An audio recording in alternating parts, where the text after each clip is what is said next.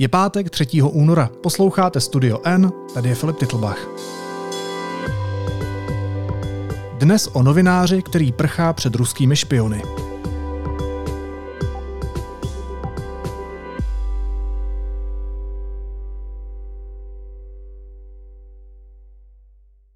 Russia sees disinformation essentially as a psychological game, a psychological warfare.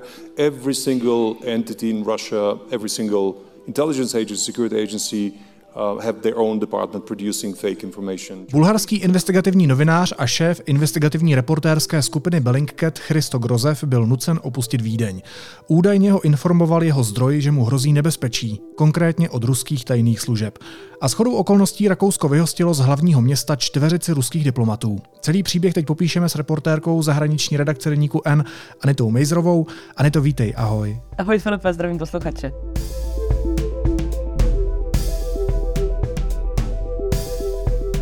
Kdo to je? Kdo je Christo Grozev? Tak Christo Grozev je bulharský investigativní novinář, který je šéfem investigativní skupiny, která se zabývá hlavně Ruskem.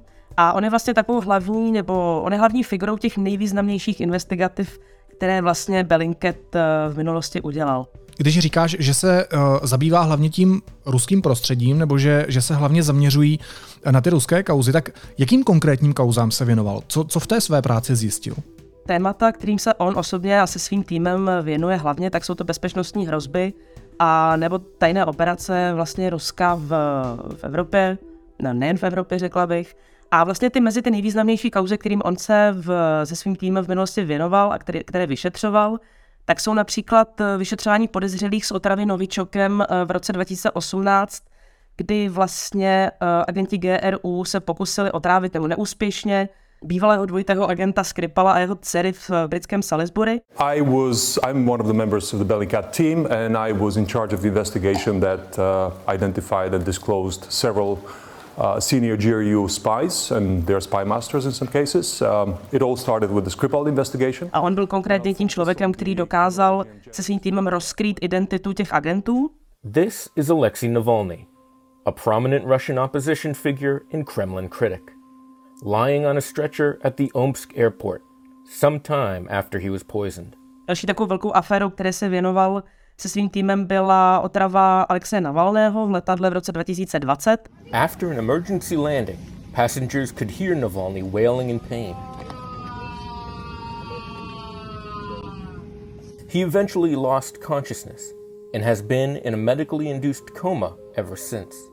A nebo třeba také vyšetřování sestřelení malajského letu MH17 z roku 2014. The primary suspect is Igor Girkin. He's near the front, he's not beyond the front line.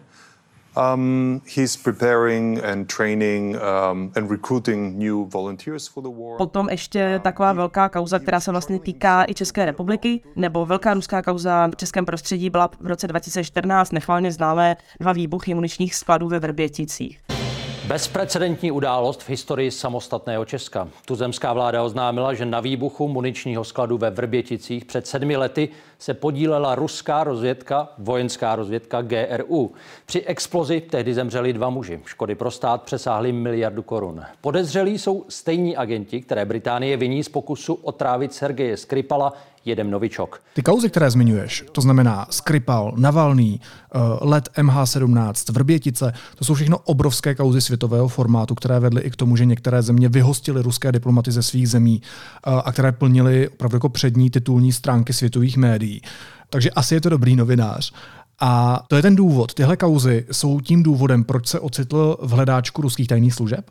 No já bych řekla, že ano, přesně jak říkáš, on je hodně úspěšný v té své práci a řekla bych, že to je přesně to, co leží tomu ruskému režimu nebo tomu režimu Vladimíra Putina, co jim leží vlastně v žaludku, protože on opravdu rozkrývá obrovské závažné kauzy, on dokonce dokáže identifikovat jménem ty aktéry. On dokonce rozkryl tu síť nebo tu skupinu těch agentů GRU, kteří operovali v těch Vrběticích a vyšlo najevo, že to jsou 2 stejné osoby, vlastně se tam střetly. Takže to jsou opravdu obrovsky jako exponované záležitosti a jak říkáš, prostě to je asi ten důvod, řekla bych, že to ten důvod. A ono se to potom začalo vlastně propisovat v posledních měsících, se to začalo propisovat do akcí, které vlastně jako Rusko, Kreml, ruské úřady, které začaly vlastně dělat a tím vlastně mu dávat dost jasně najevo, že takhle ne prostě.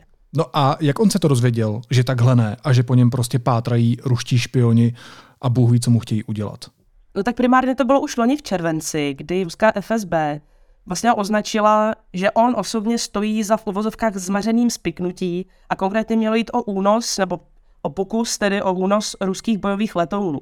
Pak je vlastně říkali, že on má údajně pracovat pro Ukrajinu a že ukrajinské zpravodajské služby se měly pokusit rekrutovat piloty nebo měly rekrutovat ruské piloty a vlastně s odměnou $2 miliony jim měli také nabízet občanství zemí Evropské unie, což on samozřejmě odmítá.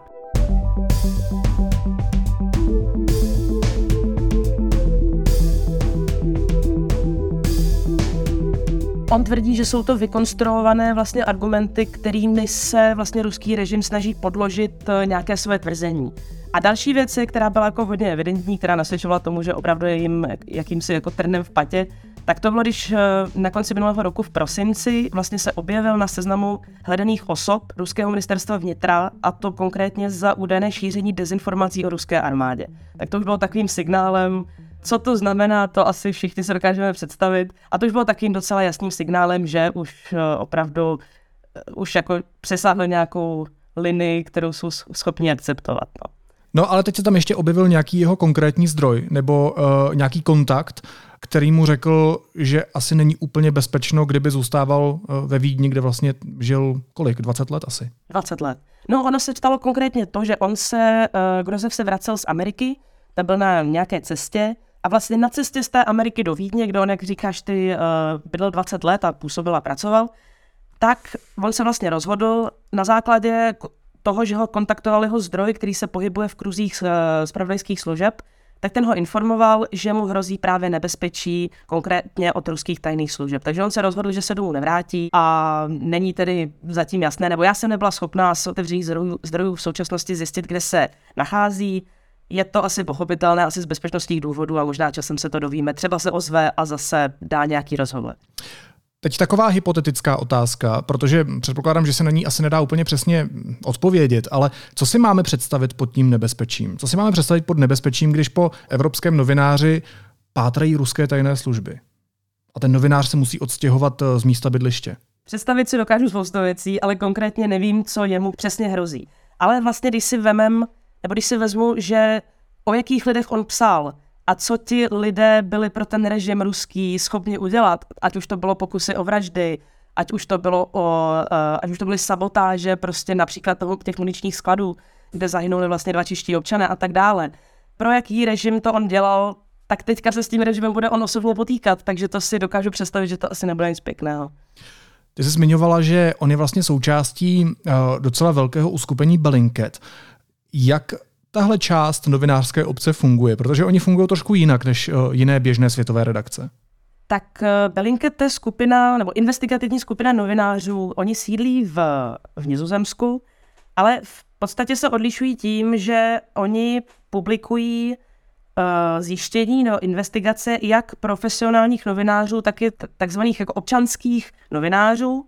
A jsou to novináři, nebo jsou to zjištění, ať je to z válečných zón, nebo informují o porušování lidských práv anebo dokonce i ze samotných zločinných okruhů. Oni vlastně v minulosti přinášeli opravdu velmi zajímavá zjištění z obrovských kauz, ať už to bylo v občanské válce v Sýrii nebo v tom vlastně dlouhodobém konfliktu vlastně rusko-ukrajinském, který nezačal loni v únoru, když překročili ruští vojáci tu hranici rusko-ukrajinskou, ale dávno už předtím například s tím zmíněným už MH17 sestřeleným. A nebo třeba i v různých zemích po Jižní Americe. Takže oni mají velice široké pole působení a ta jejich práce je opravdu trochu jiná. V ten samý čas, kdy on dostal zprávu od toho svého zdroje z prostředí tajných služeb, že po něm jdou ruští špioni a že mu hrozí tady to nebezpečí, tak rakouská vláda oznámila, že vyhostí 4 ruské diplomaty ze země. Co to je? Je to shoda náhod? A nebo to souvisí s tím případem toho novináře? Já osobně se domnívám, že to je shoda náhod. To, jestli to opravdu nějak souvisí, to už by byly spekulace, ale myslím si, že to je shoda náhod, ale souvisí to spíš s něčím jiným, s něčím trochu odlišným a to je vlastně, řekněme, takový evropský, možná nejen evropský trend vyhušťování pochybných například ruských ambasád, nebo například, jak už to bylo tady v tom případě, protože tady právě z Vídně, potažmo tedy z celého Rakouska, teďka mají týden na odchod vlastně 40 Rusů. 2 z nich působili na samotné ruské ambasádě ve Vídni a další 2 působili na misích OSN, také ve Vídni. Takže, abych se k tomu vrátila, to se neděje jenom v Rakousku. V uplynulých týdnech se to stalo například ve Slovinsku, kde tedy zadrželi 2 muže. Nevím přesně, jestli to byly Rusové, ale každopádně jsou obviněni z toho, že pracovali jako špioni pro Rusko. Oni vystupovali pod krycími identitami, měli občanství blíže nespecifikované země Jižní Ameriky a vlastně přímo z Lublani, kde si pronajeli jakousi kancelář, tak tam vystupovali pod krytím obchodníků s nemovitostmi a se starožitnostmi. A oni je vlastně zadrželi a teďka tuším, že s nimi proběhnul nějaký soud. Ale kromě i Slovinska se něco podobného stalo, možná i trochu závažnějšího se stalo i v Německu v posledních týdnech.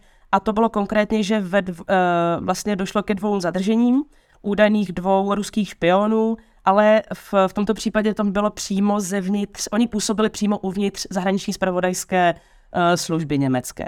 Takže i takovéhle věci se dějí, ale zároveň to je prostě trend, který je dlouhodobý, který je jen zintenzivněný vlastně tou válkou na Ukrajině, takže se to vlastně děje všude, i v Česku se to dělo. Je to pravda, i v Česku se to dělo, tak vzpomeňme si na Vrbětice, respektive krátce potom, co se to všechno zjistilo, nebo co to vyplavalo na povrch, tak velmi, velmi značná část ruské ambasády putovala zpátky do Ruské federace. Teď asi víc než kdykoliv dřív důležité velmi striktně hlídat bezpečnost evropských států před ruským vlivem, zvlášť teď během té šílené agrese diktátora Putina na Ukrajině. Ale když se ještě vrátím zpátky do Rakouska, do toho prostředí, kde my jsme mluvili o tom novinářovi, tak jaký vliv mají právě ty ruské tajné služby v Rakousku? Je ta země prošpikovaná ruskými špiony, jak už jsme se o tom mnohokrát bavili třeba i s Lukášem Prchalem v tom prostředí českém nebo v tom prostředí slovenském, kde oni mají eminentní zájem Rusové na tom, aby se dozvěděli spoustu informací nebo aby měli různý vliv na různých úřadech a tak dál. Tak jak je to s Rakouskem? Já úplně nedokážu přesně odpovědět na tvou otázku, ale dokážu si představit, že to bude podobné jako například v Česku. Ale abych se vrátila ke Grozevovi, tak on sám tvrdí, nechal se slyšet v jednom rozhovoru pro vídeňské noviny, že Vídeň jako město je naprosto prošpikované ruskými agenty a nohsledy, kterých je podle jeho slov mnohem více než vídeňských policistů. Takže on asi o to bude mít blížší informace než já a on souhlasí. On by souhlasil s tebou. Tak já doufám, že to je nadsázka z jeho strany i z mojí. Doufujeme. Nicméně ještě poslední věc, Anito. Rakousko je vojensky neutrální a mě by zajímalo, co to vlastně znamená v praxi. Jak se Rakousko staví k ruské agresi na Ukrajině? Tak Rakousko je neutrální tím, že je vojensky neutrální. To znamená, že je vlastně neutrální ve všech válkách. Nejen ve všech válkách, ale vlastně i ve vojenských aliancích. Takže, jak víme, Rakousko není členem NATO. Ale na druhou stranu Rakousko velice ostře ruskou agresi na Ukrajině odsoudilo a ač neposílá zbraně jako takové, tak podpořilo v souladu s dalšími členskými zemi Evropské unie sankce a například v rámci několika uplynulých dní, myslím, že je to pár dní, co navštívil Kyjev rakouský prezident Van der Bellen, jakožto takové gesto solidarity s Ukrajinou. Takže, jak říkáš, oni jsou sice neutrální, ale spolu s ostatními zeměmi EU jsou zajedno. Říká reportérka zahraniční redakce Anita Mejzrová. Anito, moc ti děkuju, měj se moc hezky. Doufám, že se společně tady v podcastu třeba jednou budeme bavit i s novinářem, který se jmenuje Christo Grozev, o kterém jsme mluvili v dnešní epizodě a doufejme, že je v pořádku. Díky moc, ahoj. Taky doufám, ahoj, měj se hezky. Miloš Zeman už brzy nebude prezidentem. V deníku N chceme při té příležitosti vydat 2 výjimečné knihy od Jana Kudláčka a Zdíši Pokorné. A vy nám s tím teď můžete pomoct. Tím, že si u nás knížky objednáte předem. A získat můžete i zvýhodněné předplatné nebo bonusové odměny. Víc na denikn.cz/Zeman. A teď už jsou na řadě zprávy, které by vás dneska neměly minout. Hrad převedl Zemanův dopis, který měl zajistit beztrestnost Mynářovi do tajného režimu. Informují o tom Seznam Zprávy. Se zprávou o Zemanově dopisu, ve kterém měl žádat Fialu o spolupodpis, přišel deník N. Víc se dočtete na našem webu. Prezident Miloš Zeman a jeho nástupce Petr Pavel se sejdou v pondělí 13. února dopoledne v Lánech. Uvedl to Pavel na tiskové konferenci. Termín navrhl on, Zeman ho přijal. Zástupci Spolu, Pirátů a STAN v Praze v noci na dnešek dokončili koaliční smlouvu, kterou budou v následujícím týdnu schvalovat jednotlivé strany. Sdělil to dosluhující primátor Zdeněk Hřib a potvrdil předseda klubu zastupitelů Spolu Zdeněk Zajíček. Klíčoví spolupracovníci Miloše Zemana na Hradě na konci ledna podle zjištění deníku N podali výpovědi. Jde o šéfa protokolu Vladimíra Kruliše a vedoucího sekretariátu Jaroslava Hlinovského, kterým nyní běží dvouměsíční výpovědní lhůta. A počet mrtvých a zraněných ruských vojáků na Ukrajině se blíží číslu 200 000. Odhadují to američtí a další západní činitelé. Se zprávou přišel list New York Times.